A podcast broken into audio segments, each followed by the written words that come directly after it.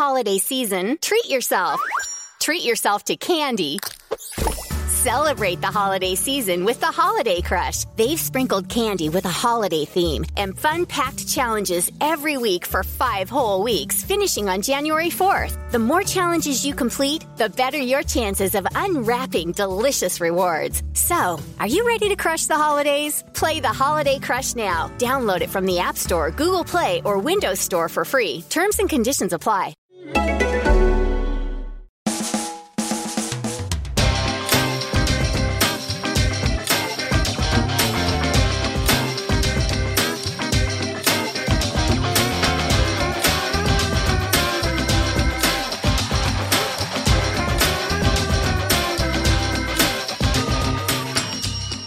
Hello there, welcome to a brand new Arseblog Arsecast right here on arseblog.com. Hope you're well. The interlull, that's it. It's done, finished, over, kaput, finito.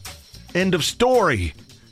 Until the next one. Yeah, there's another one next month. Ow. But hey, that's because they're having playoffs, you see, because the European Championships in France next summer. It's a big tournament. It's like 24 or 48 or 64 teams. I don't know. It's a lot of teams. Should have looked this up, but it is a lot of teams.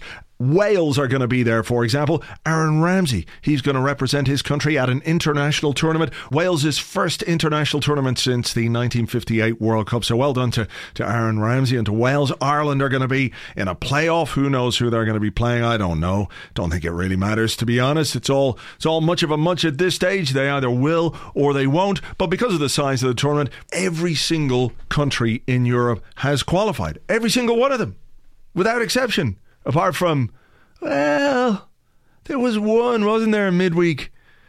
Didn't uh, didn't qualify. Oh, it's no goal. Robin van Persie, of all people, the man who was brought on to try and rescue the Dutch, scores against the Dutch. Perfect header if it's at the other end. Lovely placement. Just make it clear, of course, that this is to do with uh, Van Persie and Van Persie alone. It has nothing to do with the Netherlands, who who provided me with my very, very first ever football memory. Yeah, it's completely true. My first ever football memory is of the 1978 World Cup final. First Arsenal memory is the 1979 FA Cup final. I'm sure I must have seen Arsenal because I had all the football books and the the Rothmans books and the stats books, and I had those uh, from a, a very young age. But I can't really remember uh, much about what I saw what football I saw on the television, and I was so distraught that night when Argentina won the uh, won the World Cup. I was so up for Holland, and the guy hits the post, and then extra time, and they lose, and there's the ticker tape, and uh, I think that I think that uh, game has had a, an effect on me throughout my entire life. I don't know if you have a recurring dream at all. I have one or two recurring dreams, one of which is that I'm in the 1978 World Cup final stadium. Maybe it's just because I was a small boy and I was looking at it on the television, but it always seemed to me that the stands were, were extremely steep, very sheer faced. So uh, I have this dream from time to time. I still have it where I'm kind of strapped into the seat, but literally it's like so, it's almost vertical. You're sitting sitting in there and you feel like you could you could fall down all the way down to the bottom and there's all the ticker tape. So look, this is nothing to do with the Netherlands. But you know, from time to time you just have to take these um take these moments to to enjoy when somebody like Robin van Persie scores an own goal that proves quite costly indeed. So my sympathies to any Dutch listeners who are, you know, vexed and flummoxed and unhappy about not going to the European Championships. I think it'll be a, a poorer tournament without you the internal squabbles that happen within your squad before every single one of these tournaments. I'm going to miss those, but it's really all to do with uh, to do with Robin. Whew, fun times. But it's been a good interlull overall for our attacking players. Now, I'm saying this, recording this, not quite sure of how groiny Alexis Sanchez's groin is. Now, I'm hoping, given that he is the almost perfect physical specimen. He's got these quite stretchy, elastic groins that can take the sort of punishment that no man's groin should be able to take just lashes on a bit of the old deep heat, some kind of warming salve, and sits there for a few minutes, and, and everything's good again. I'm hoping that's very much the case because if he comes back and picks up where he left off, two, no, three goals for Chile, I think. Yes, three goals. One against Brazil, two against Peru. And obviously that comes after his uh, goal scoring exploits against Manchester United, a hat trick against Leicester. The man is figuratively on fire in a footballing sense. And if he comes back and uh, picks up where he left off, that would be that would be very good indeed. But Olivier Giroud, whew, poor Olivier, he's had a hard time of it, and he's talking about how he's got to be more mentally strong. I think that's true. I think that shows great awareness. He does have to be more mentally strong, not simply because of the situation he finds himself in now behind Theo Walcott in the pecking order, but in general. He needs to be a bit more mentally strong, I think. But look, it is what it is, and the situation he finds himself in is is a bit of an unusual one at Arsenal because he has been more or less the undisputed number one striker for a long time, and now he's clearly not. That's not to say things won't change throughout the season. He could find a, a spell of form that could get his way back into the team. Theo Walcott might not be able to keep this up consistently, in which case you're looking for someone like Giroud to come in and, and pick up the baton. But he scored twice for France against Denmark. Little help from Kasper Schmeichel, as we were saying on the Arsecast Extra, but he's going to come back and uh, and feel good about himself. He has got three Premier League goals to his name this season already, which is actually one more than Theo Walcott. So um, you know, perhaps some of the criticism leveled at him is is just a touch of familiarity more than than him being an absolutely terrible, terrible player, which he's not. But now he's in a situation where he has to fight for his place, and two goals while away on international duty will do him some good. Joel Campbell, whether or not you think he's got what it takes to make it with Arsenal, and I'll say, I'll admit here now, I'm not sure that he's got a long term future with us. But then I said that about Coquelin as well because of uh, his situation and, you know, a little bit of track record of getting this thing completely wrong. But hey, uh, if he surprises me, all well and good. But in the absence of Welbeck, he's got to provide that bit of extra cover, attacking cover on the bench. He hadn't scored for 18 games uh, for Costa Rica. And his last goal in domestic football was back in May for Villarreal. Before that, it was the World Cup in 2014. And before that, again, his last domestic goal was when he was on loan with Olympiacos, I think. So, you know, he's not been the most prolific, but a goal for him against the USA, well, that will that will help. That'll do him some good. And maybe, just maybe, when the time comes when we need him, because inevitably we're probably going to at some point, whether that's in the Capital One Cup or as a late substitute when we need a goal, who knows? But it's good that he, he scored a goal. Theo Walcott scored a goal. Santi Cazorla only one of his goals last season wasn't from the penalty spot. And this is a guy who can do incredible things with a football. His technical ability is just unbelievable. Unbelievable. But when it comes to his shooting, it's like a bit all over the place and has been for a while. Good from the penalty spot, but you know, he should be scoring more goals. Two goals for him against Luxembourg. Alex Oxlade Chamberlain, he got a goal as well. It's, it's good. So it's good for these attacking players. Aaron Ramsey, he got a goal also. So it's all good uh, provided these guys don't come back knackered. They've they've gone away and they've got goals, and that will give them confidence and belief, and hopefully that will translate into good performances, better performances, and goals for us as well. I like it. I like it. I'm not usually a fan of the Interlull, but assuming that they're not bollocksed, like fucked, then I have to say I'm. Uh, I'm a fan of what's happened in this interlull. Uy, Gol en propia meta, 0-3. Ha marcado Van Persie en su propia portería. Al intentar despejar, Van Persie marca en la portería equivocada en su partido número 101. 0-3, Van Persie en propia puerta. Anyway, the Arsenal AGM was on yesterday, and we're going to talk to Jeremy Wilson from the Telegraph about uh, about what went on there. But there were some scenes, apparently. Yeah, people questioning uh, Stan Kroenke over the old three million pounds thing. Think it's safe to say it all got a little bit out of hand as our exclusive recorded from inside the AGM audio clip demonstrates. Yeah, I've got a question for Mr. Kroenke. Uh, go ahead, my son. What is your question? You were recently paid £3 million for services rendered. Can you please expand on what those services were? Well, uh, they were services that were rendered to Arsenal, and in the sense that they were rendered services, I did unto Arsenal render them. But, but specifically, what were those services that you rendered? Well, I think if you uh, take any kind of service and you render it in the sense that it is then rendered, it becomes a rendered service. And I did indeed render those services and thusly I was paid for the rendering of said services. Mr. Crockett, I feel like you're being a bit um, evasive here. Is there any chance that you could go into specifics about what exactly you did for that money? Well, uh, yes, I could do that.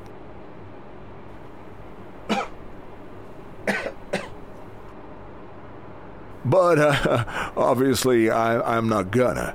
It's because you're a big moustache faced wanker. Sir Chips, can you uh, deal with this gentleman, please? My pleasure, boss. All right, mate, get out of here. You fucking head, get out. You can't tell me what to do. You're named after potatoes. Get out, I said fucking get out. come on, you old fucker. I'll smash your head in. I'd like to see you try. Fun times at the Arsenal AGM. But hey, I have an idea. We should find out what actually happened. That would be good. So joining me now to discuss all the goings on at the AGM and a bit of football too, it's Jeremy Wilson from The Telegraph. Hi there. Hi. Let's begin with the AGM. Took place yesterday. As ever, a mix of good and bad and funny and maybe not so funny. um, can we start with some of the good stuff anyway, uh, which normally revolves around Arsene Wenger and when he talks in that meeting, regardless of what sort of pressure he's under or, or what people uh, think of him at that time. Um, and we know opinions change a bit. He's always a fantastic speaker, a fantastic orator. And uh, from reading the tweets and everything, it looked like he, he pulled it out of the bag again. Yeah, I think that was when the, the mood was most its most sort of happy, really, when when when Arsene was speaking and uh, when he was introduced. He, I think a few years ago, you could sense a certain more tension um, around him, and it's obviously still a little bit on a uh, goes result by result a bit and a, a tiny bit on the knife edge. But I, I, I, do sense that the two FA Cup, and I think people can see that the squad is more likely to, to challenge to, to actually win win the league this year. So I, it, there's there's definitely less less sort of tension around him than there was a few years ago. It can obviously change change very quickly, and I, I think he recognises that, and he he spoke very well. I thought I thought what was interesting as well, apart from how how he talked about uh, the season just gone and he, and and, he, and the year that had gone, and he pointed out that Arsenal had the most points in 2015, and I, I think he genuinely believes that the, the, team can go close this year. He, he also talked a bit more about the, the future than uh, than sometimes he has done, and he, he sort of said, "I want to bring big success back.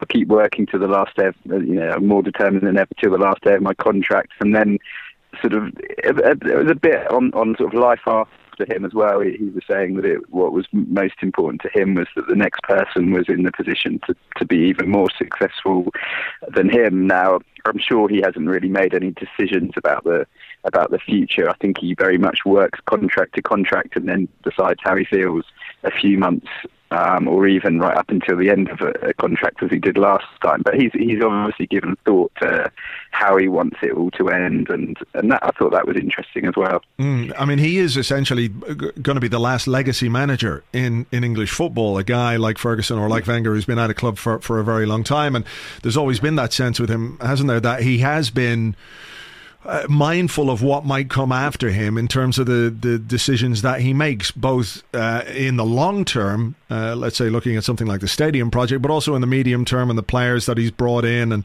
and that kind of stuff. Um, and he was talking a bit about, um, with Ivan Gazidis as well, the, the potential that the club has to, to go out and buy the best players. Um, th- there was also perhaps something from Gazidis that we could have heard the same thing from the AGM in 2011, 2012, 2013 about the way that the club is structured, that they want to buy players, they want to bring players through, and they want to retain players. Was there anything specific about why the club uh, chose not to spend more than they did this summer?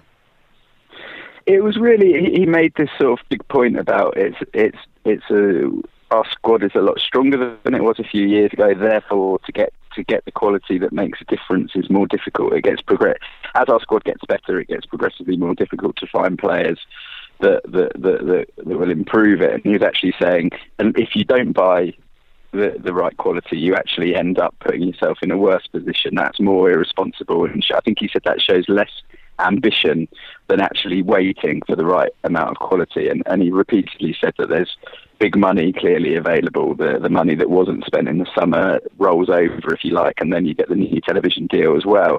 So the justification really was it was more of what, what Arsene Wenger sort of hinted at, at at various press conferences that the, the issue this summer was was that they didn't think there was anyone that was good enough to improve the squad at a at a sensible price. Therefore, mm. just just spending and I, I you know I can. You, you, we, we, I suppose the, the argument against that is successive transfer windows. You'd say maybe there might have been a striker, or maybe there might have been a, a central midfielder. You, you, can understand in one transfer window why it might be difficult to find the right the right player, but um, you could argue that the, the, they've they've had problems in a few a few transfer windows, and, and then that might you might say that points a deeper lying issue. But I do I do I think sometimes that they're they're some people say, well, leaving money in the bank is is a, is a waste, but I don't I don't really go along with that completely because I think that what would be daft is to just spend the money to, to, to always be at the point where you've spent all your money because then if a, a deal a Sanchez or an Ozil or a Cech does come up in say in January or next summer then you you're obviously restricted straight away. So I can I, I, can understand the logic of keeping money back if you if, if the right player isn't available at a given time because it's not it's not like the money goes away anywhere mm. it just rolls over. So I can I can understand that. And I do think that I think I think with the transfer window, sometimes it, it bubbles up into a sort of crescendo of uh, Arsenal must sign someone. And I think at the start of the window, the big thing is that, that, that none of the players are the, the, sort of main players at the moment. There's no great question mark over whether anyone will leave. Certainly, there wasn't this summer.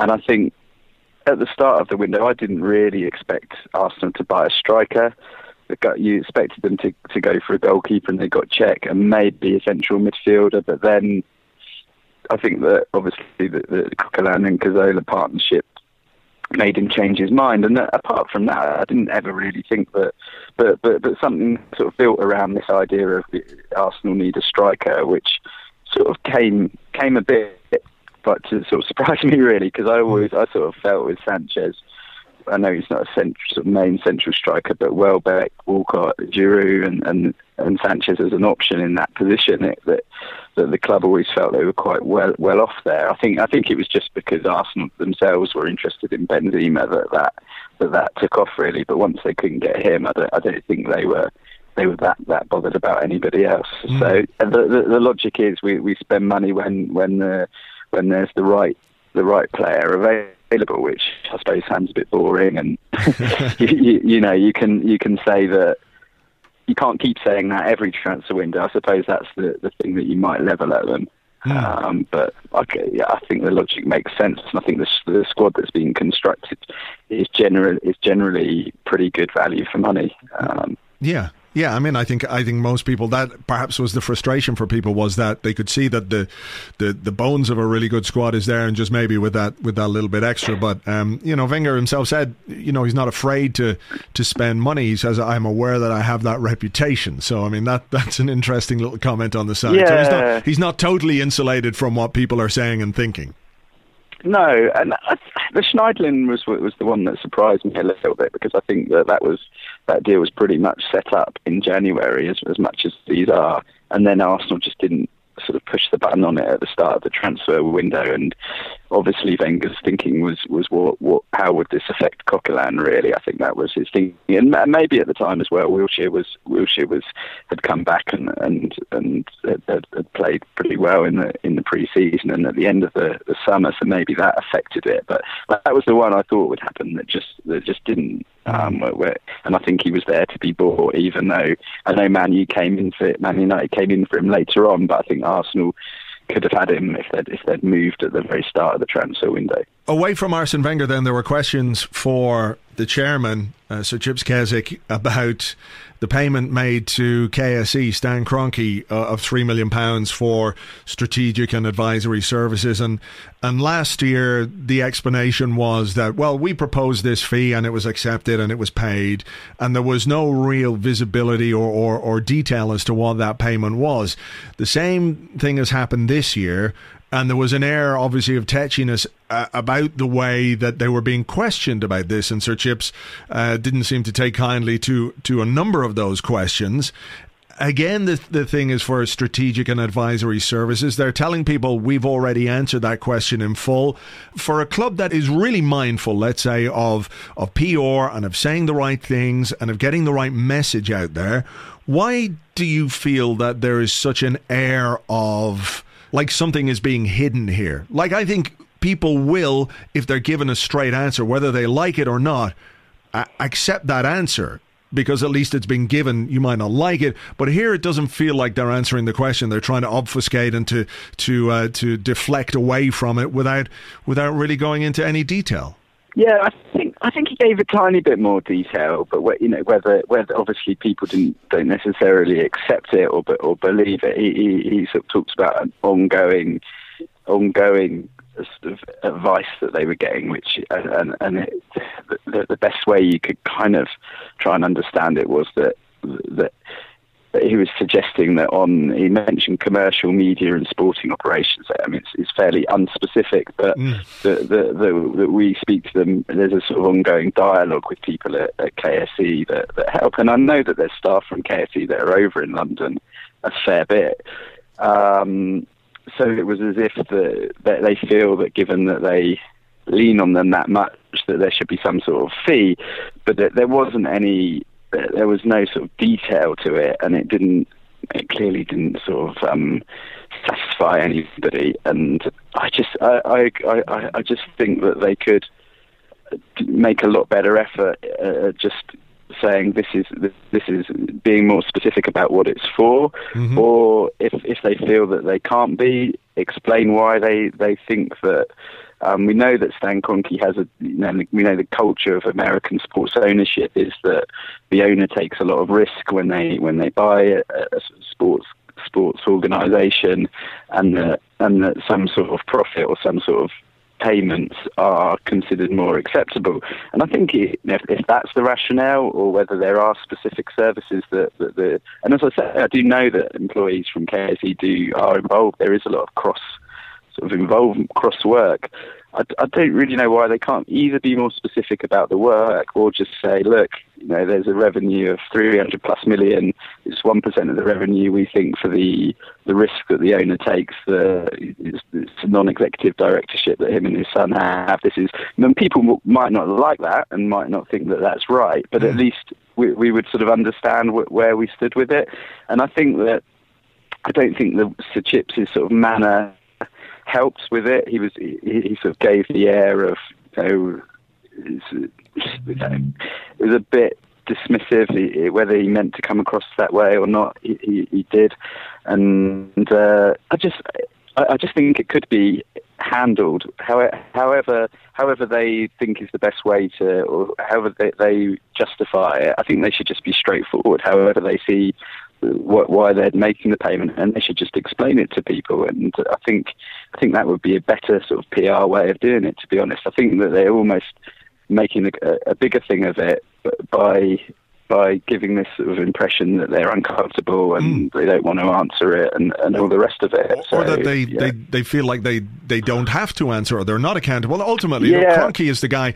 He, you know, he's the majority shareholder. He can he can do that, and like you said, he is on record as as being in praise of the Glazers, for example, who who have taken money out of Manchester United, as we know. So, I mean, do you think there's perhaps part of the reason why they, they don't give a clear and frank explanation is because they pro- they maybe they can't and they don't want to be seen as somebody who who who is uh, who's sanctioning that kind of behavior, knowing as you know this whole uh, issue of custodianship that the previous uh, shareholders had. Yeah, there is that. I think there is a sort of kind of cultural thing, and they're not quite sure how to how to answer it in a in a way that would would would satisfy people. And actually, the best thing to do is to stop worrying about that and just be straightforward about about it, and either explain how much time is spent by by people from from KSE on, on Arsenal matters, which, as I say, I know that that, that, that does happen. Um, whether people from Arsenal also help out the, the, the, the sports organisations in the America in America as well might be the case, but I, I know that they, there is a lot of crossover.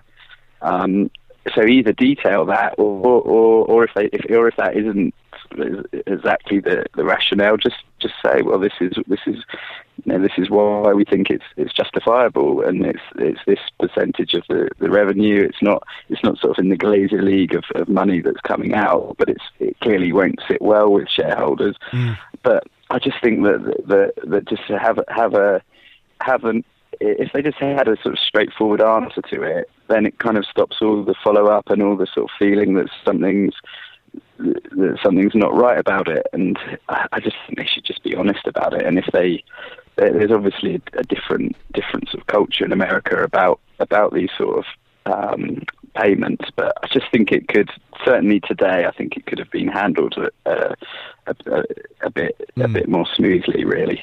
Did we hear anything at all from Kroenke himself? Did he say any words?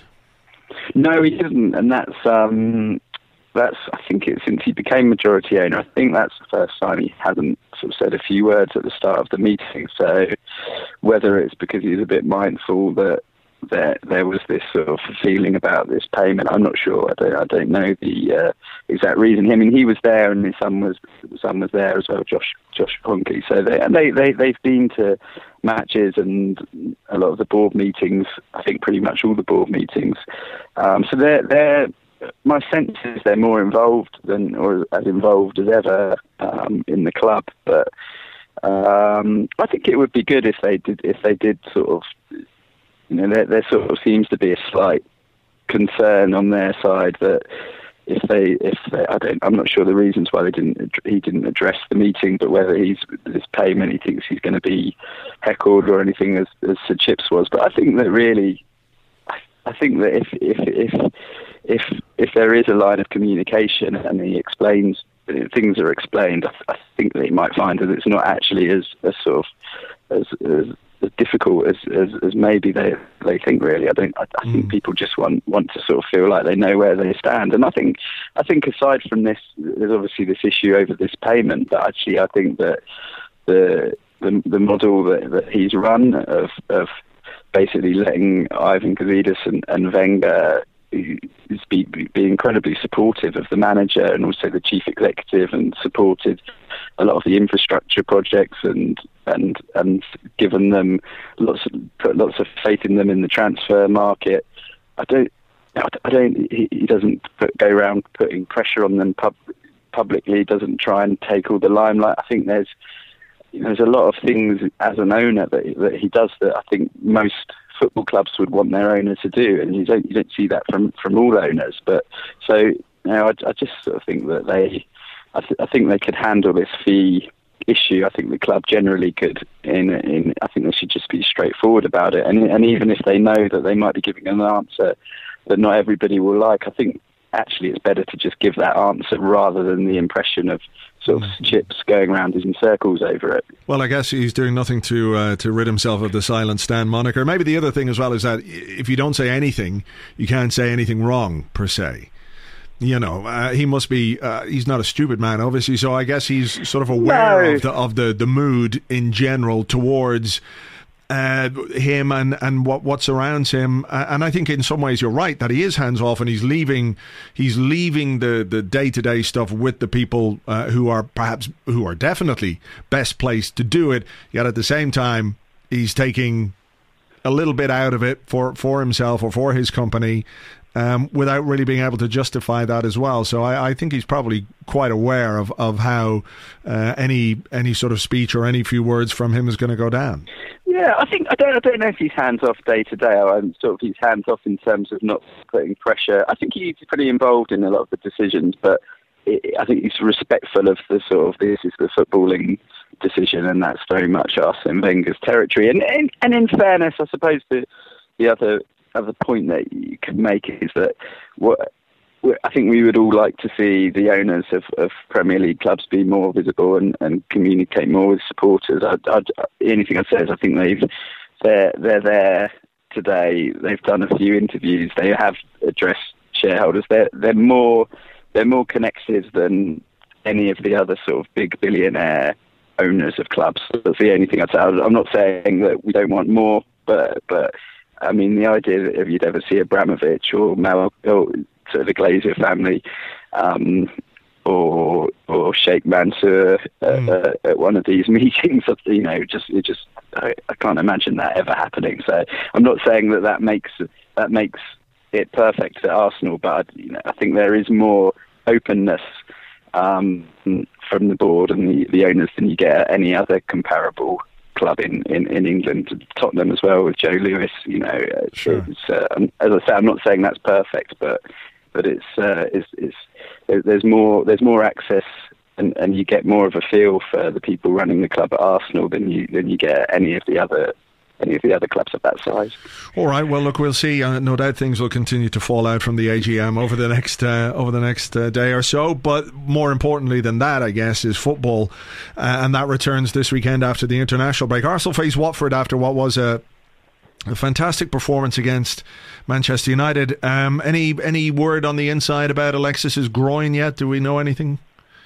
I think the general feeling is that he'll be all right. Uh, I mean, Arsene Wenger said this morning that he was a bit worried and that he he obviously would rather he hadn't played those games for Chile. He's not due back till this afternoon. I think they were um, Thursday afternoon. They were training, uh, so that's that that will be the sort of time. You know, the next 48 hours we'll know for for sure. On the next, you know, it will be very much done on two training sessions really, but certainly the information that they've had from Sanchez and Chile is that he should be okay for Saturday. So we'll see. And then the other ones really, Koscielny, I think there'll be a, a late test on him and. Um, Arteta and Flamini will be back in the squad. So it seems mostly a clean bill of health, but hmm. obviously the whole Sanchez situation and just the amount that's sort of demanded of him, both for club and international, is a is a sort of ongoing question, I suppose.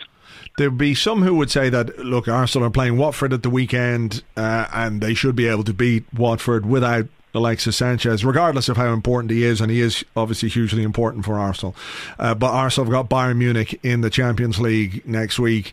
Could it not be argued that Watford is a more important game for Arsenal season than the one against Bayern Munich?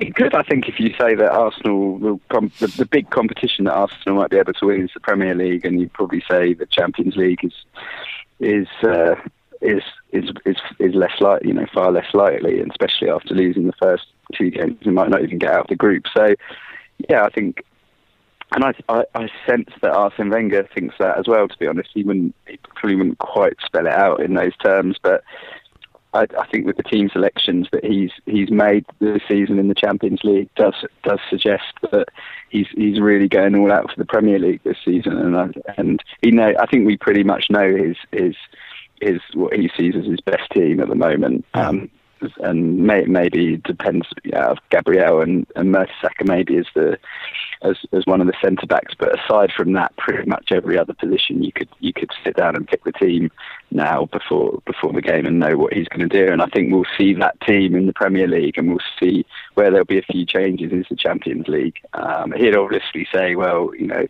I've got however many 20 players and they're all of the same level and all the rest of it. But it, you know, he, he has a best 11 and it's the 11 that, that we keep seeing in the Premier League. Um, yeah, and obviously they then have to continue where they, they left off uh, against Manchester United. The the front three, or particularly Mesut Ozil, Alexis Sanchez, and Theo Walcott, the the way that they combined against Manchester United is something obviously that, that Arsenal fans will want to see more than once, more than in a big game against Manchester United, more than as a response to a disappointing result against Olympiacos. You know, there are a number of contributory factors to that performance. It'll be interesting to see whether they can do that after this international break, or perhaps there isn't as much pressure or as much focus, uh, but but people want to see them play like that more uh, more often. Yeah, that's going to be the. I think with Arsenal getting that yeah, I think this sort of first it sounds a bit obvious, but the first goal is always really is really critical because where where Arsenal come unstuck, especially at home in the last sort of back end of last season and the start of this season, is is teams seem to seem to be able to defend against them in, in numbers and then and then sort of play on the break. But but against Man United, getting that early goal was just it just opened up the whole game, and then and then you really see Ozil, Sanchez, Walcott. I suppose the test for them is to do it in those games where where it's been nil nil for a while and it's starting to get a bit a bit tense around the ground and everything like that. And that's I think those those situations are still I think there's still a slight question mark whether they can regularly mm. open up teams that, that, that play in that way against them or whether they might get undone a bit as they did against West Ham in that that, sort of style. Um, a few times too too often th- throughout the season. So I think the signs are that all three of those are really, really close to their, their best at the moment. Sanchez scored three goals on international duty. Walcott scored another goal. They they all seem really close to their to their peak at the moment. And I think Ramsey as well will.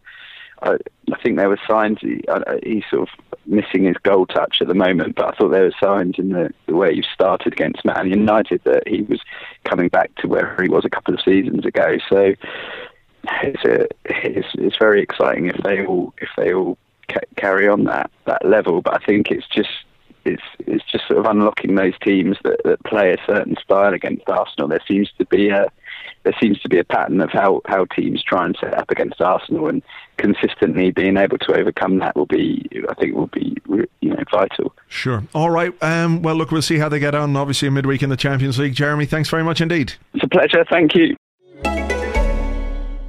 This is John Grills from the Creepy Podcast. With Best Christmas Ever on AMC Plus, every day feels like Christmas morning. From new holiday favorites like Elf and National Lampoon's Christmas Vacation to modern iconic family classics like The Polar Express and The Year Without a Santa Claus, you can spend the holiday season opening only the good stuff. Plus, you get a stocking stuffed with highly acclaimed AMC series like The Walking Dead and Mad Men, new series like Gangs of London and The Walking Dead World Beyond. And you're also getting your favorite iconic Christmas movies without having to search. AMC Plus is available on all your devices. Sign up today at amcplus.com. AMC Plus, only the good stuff. This holiday season, treat yourself. Treat yourself to candy Celebrate the holiday season with the Holiday Crush. They've sprinkled candy with a holiday theme and fun packed challenges every week for five whole weeks, finishing on January 4th. The more challenges you complete, the better your chances of unwrapping delicious rewards. So, are you ready to crush the holidays? Play the Holiday Crush now. Download it from the App Store, Google Play, or Windows Store for free. Terms and conditions apply. Thank you indeed to Jeremy. You can find him on Twitter at JW Telegraph. At JW Telegraph, I think. I'm just checking here now. Yes, at JW Telegraph. That's where you'll find him. And of course, in the Telegraph. If you have noticed, and if you're an eagle eared listener, what's what's the equivalent of an eagle eyed listener? Eagle eared, bat eared? Elephant eared. Who hears really well? German Shepherds, they hear really, really well. You might have noticed a slight change in my voice between the last bit and this bit, and that's because it's now 11:13 at night and I have been out out, yes, at an award ceremony. Hmm. The Web Awards were held in the, the RDS Concert Hall tonight here in Dublin, and it's all about the web in Ireland and who's the best at stuff and things, right? That's how it goes. So, what's the best website for sport, or what's the best app, and what's the best thing, and what's the best other what's it? And there was a category for best podcast, and I was in twice twice in that particular category. Once for this very podcast, the Arseblog Arsecast, and the other for my other podcast that I do. It's called the 738 AM podcast. In that podcast, I, you know, I just like chat to people. It's one of those conversational interview podcast type things. And it won. That's what won. Amazing. So I'm sitting here now with a glass of bourbon, and I've just eaten a Marks and Spencer's pork pie because, you know, why shouldn't you eat a Marks and Spencer's pork pie on the night that you win a prestigious award? Yeah. I mean, if there's a good time to eat a Marks and Spencer's pork pie, well, every time. Let's face it, every time is a good time to eat a Marks and Spencer's pork pie, but this was a particularly good time to uh, to eat a Marks and Spencer's pork pie. So, uh, if you want to check that podcast out, you can by going to the website, uh, castaway.media forward slash 738 AM, or you can search for the 738 AM podcast on uh, iTunes or whatever podcast app you use, and you'll see the archives. There's good people in there. There's like Marc Maron. Dara Ó Briain, Lenny Abrahamson, the film director, Jon Ronson, the excellent Jon Ronson, who I have to give some props to. I don't know if you actually heard this week the Adam Buxton podcast. If you don't know who Adam Buxton is, um, well, uh, you should find out because he's extremely, extremely funny, and he was. Um, he's done two of my favorite ever things because I'm a huge David Bowie fan. So to see him do the uh, the little skit that he did with the Low album and also uh, one called Cobbler Bob, if you just look up Adam Buxton Low and Adam Buxton Cobbler Bob on uh, on YouTube and you're a David Bowie fan, come back and thank me afterwards. It's uh, fantastically funny. But anyway, on the Adam Buxton podcast this week, Jon Ronson recorded a while ago. In fairness, he was talking about his favorite podcasts and he mentioned the uh, the Arseblog Arsecast, and then he was very kind on Twitter as well, talking about the uh, the interview I did with Dara Ó Briain, and um, you know, so thanks, Jon. Thanks, I appreciate it. It was great, and your dog is awesome. I like your dog Instagram stuff. You guys know me at this point. I am a total sucker for dog Instagram anything that's got a dog in it. I'm like in there, I'm straight in. But anyway, check out Jon on Twitter, on Instagram, and make sure you read all his books because they're they're just they're just brilliant. Anyway, thanks for all the shouts out, and uh, thank you to everyone who listens to this podcast as well because it's um it's great. I like it. I like doing this. You know, maybe I'm a little bit in my cups at the moment.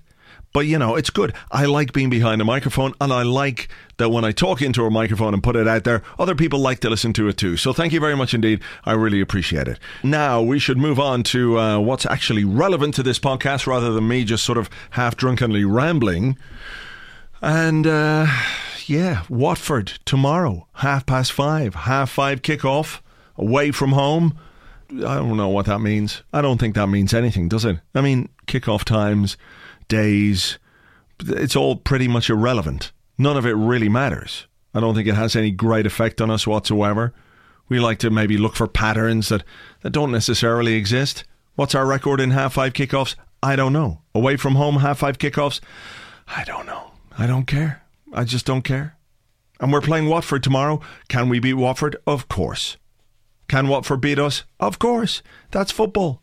Who knows what might happen? We got to see what's going on with the team. Mikel Arteta is fit. Matthew Flamini is fit. We don't know about Alexis, his groiny groin. Come on, Alexis's groin. I watched that movie Inside Out uh, this week. Uh, about the, the, the, the girl, the, the animated one with the girl and all the, the things are in her head, joy and sadness and all that kind of stuff. It was great. I thought, thought it was fantastic. Really enjoyed it. I'm a sucker for a great animated movie. But anyway, Maybe that's what's going on inside Alexis's groin. He doesn't have joy and sadness. He's got fitness and non fitness and pain and no pain. And those guys are scrapping it out right now for Alexis's groin. Think about it. Probably couldn't get away with that as a kid's movie, but you know, there you go.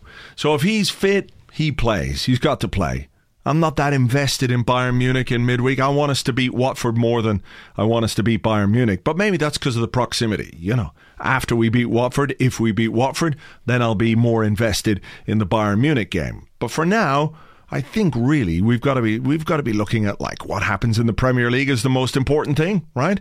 Europe it'd be great to do more, but like we've kind of fucked it. So, you know, I'm I'm all into the Premier League at this point. So what else? What else has happened? I don't know what else has happened. I think I should probably at this point try and say goodbye and put an end to this particular podcast. You can find loads of AGM stuff on the website if you like. There's a great big huge AGM report from Tim Stillman. It's taken me about three goes to say Tim Stillman. Didn't work out like that the first time. It was like Tim Stanley. Uh, but that's my fault. That's nothing to do with him. Uh, on Arseblog News, you should check that out. There's also a transcript of Arsene Wenger's uh, speech to the AGM. That was good, inspiring. And uh, yeah, there you go. I don't know what else. What else can I tell you? I don't think there's much. There really isn't. A lot of people sent me a tweet this week about um, Phil Collins releasing an autobiography. But uh, why? Why would you? Why would you send that to me? You know how I feel about about Phil Collins. Truly, he is uh, history's greatest monster. I, I, I don't want to read that book. I don't want to read that book. Why would I want to read that book?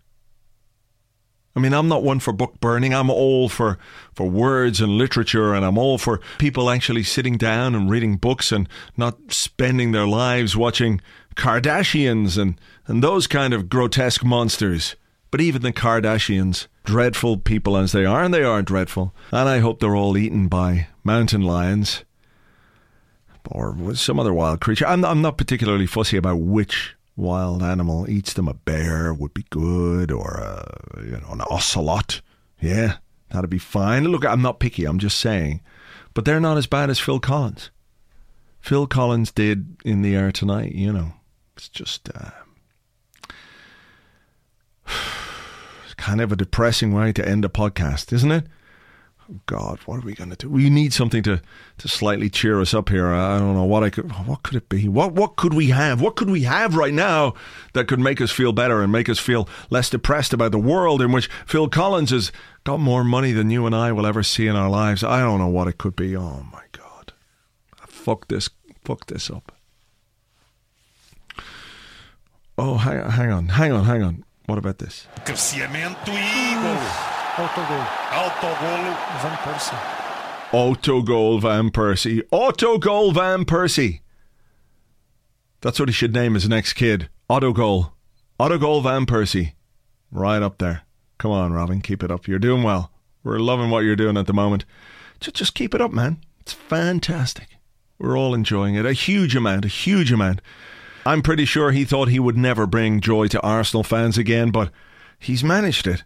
He's managed it. The, the man has some talent, in fairness. But look, I think I'm going to go now. We've got Watford at the weekend. Then there's an Arsecast Extra on Monday with James. We look ahead to the game against Bayern Munich then. Fingers crossed we've got three points. Alexis's groin is all, you know, stretchy and moist and, and good stuff.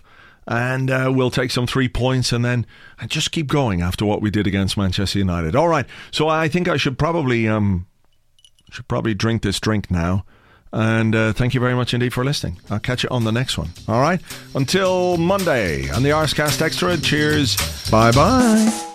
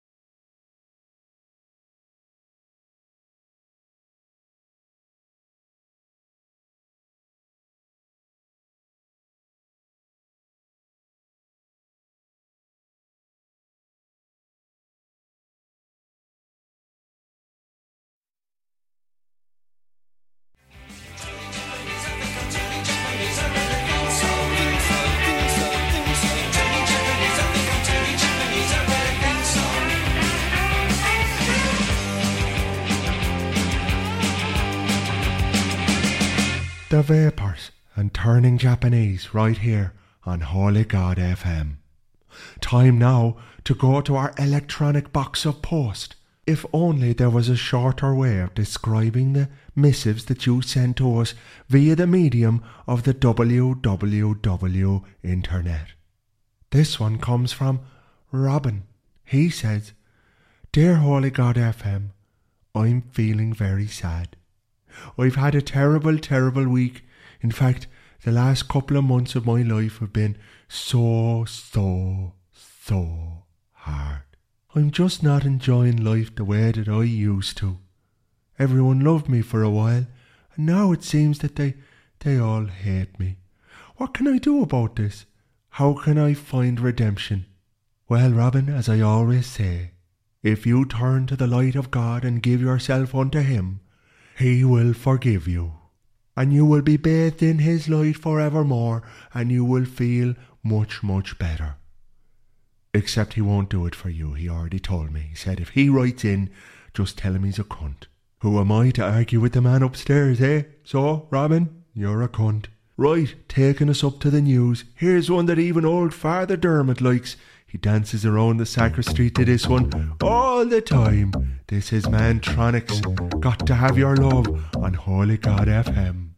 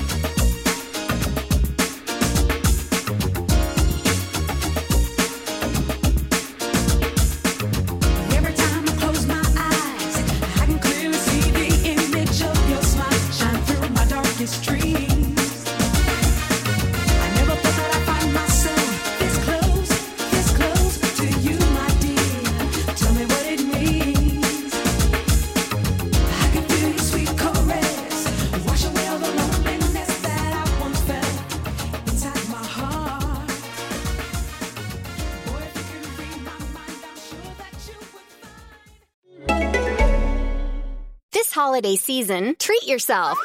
Treat yourself to candy. Celebrate the holiday season with the Holiday Crush. They've sprinkled candy with a holiday theme and fun packed challenges every week for five whole weeks, finishing on January 4th. The more challenges you complete, the better your chances of unwrapping delicious rewards. So, are you ready to crush the holidays? Play the Holiday Crush now. Download it from the App Store, Google Play, or Windows Store for free. Terms and conditions apply.